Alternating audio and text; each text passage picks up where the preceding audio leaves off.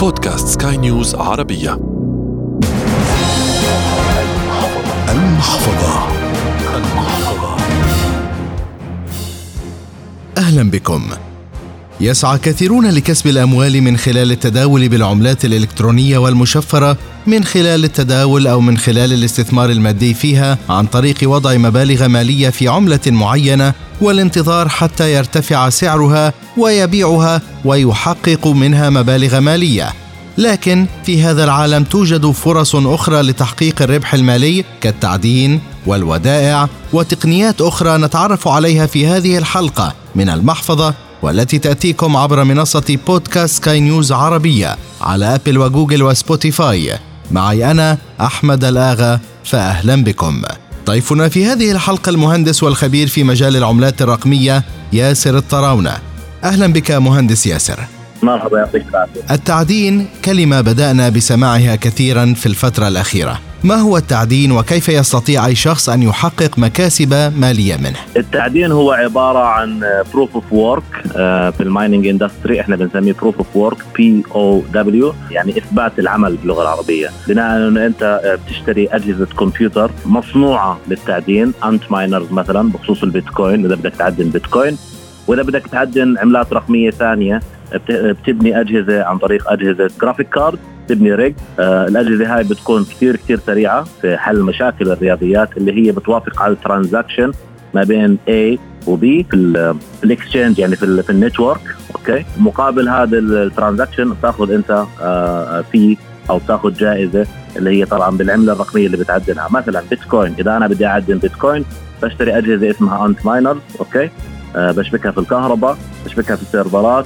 لغة تعدين البيتكوين هي SHA 256 I believe كل 10 دقائق بديني أنا جوائز آه، آه، في البيتكوين بناء إني أنا ساهمت في, ال network آه، تبعت البيتكوين عشان أوافق في ال transaction. مهندس ياسر هل العائد المادي يكون مربح ومجزي للأفراد؟ ال mining هذا career مختص فيه ناس مشهورين في ال hardware وفي تركيب الأجهزة وال- وال effect تبعهم بيختلف عن ال trading آه ليش؟ الكهرباء هي هي العامل الرئيسي في التعدين بناء إنه التعدين بيستهلك كهرباء عالية جدا. فعشان أنت تكون معدن آه، مربح لازم تبدأ تعدين في بلدان الكهرباء فيها رخيصة أوكي؟ لأنه عامل الكهرباء هو كل شيء بس مش مش دائما مربحة ممكن تكون بالعكس يعني تخسرك. التكلفة أكثر وأيضا من الممكن أن يتحكم في هذا سعر العملة بحد ذاتها. طبعا طبعا. أنت بدك تكون عندك خلفية عن العملة اللي بدك تعدنها بدك تكون عارف إنه مثلا في المستقبل خلال شهور أو سنة أو سنتين هاي العملة رح توصل لأرقام فلكية أو لا أو however تكون عارف ال fundamentals behind it وتعدنها. ما, تبيع أول بأول تكون عارف الوقت اللي بدك تبيع فيه.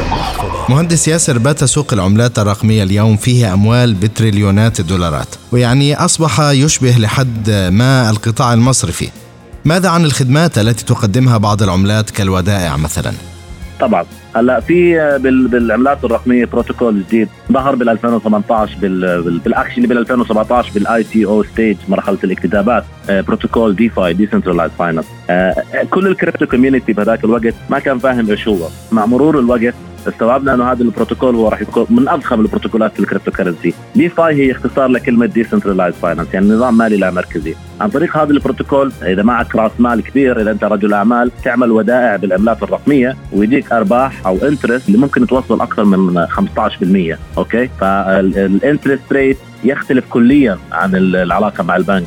طريقة التعامل برضو عبارة عن كبسة يعني إذا أنت مثلا محتاج كاش وعندك عدد كبير من البيتكوين أو أو أو عملات رقمية ثانية مش ضروري بس بيتكوين وبدك تاخذ كاش مثلا عندك آه، أمر شخصي خاص فيك بإمكانك أنت آه، تعمل بنسميها إحنا collateral تتواصل مع آه، شركة معينة أو أو تستخدم بروتوكول DeFi عن طريق exchange معين مثلا Binance أوكي؟ وتاخذ USDT أو stable coin عملة رقمية ثابتة أو دولار رقمي ثابت okay لمدة مثلا سنة وتعمل collateral على العملة الرقمية اللي أنت حطيتها. بعد سنة العملة الرقمية تبعتك ارتفع سعرها okay؟ هيك أنت بتصفي ما بعت العملة الرقمية تبعتك بخسارة مثلا أو بالربح اللي أنت بدك إياه وبرضه يعني أخذت الكاش اللي بدك إياه. طب هل هل بروتوكول آمن؟ يعني كثيرون يتخوفون من مجال العملات الرقمية. هلأ هو هو experimental هذا meantime هو experimental تحت التجربة يعني. هو لا مش آمن أكيد مش آمن. في fault بتصير من فترة لفترة آه، في في hacks بتصير من فترة لفترة. أكيد مش آمن البروتوكول عمره سنتين فقط لا غير.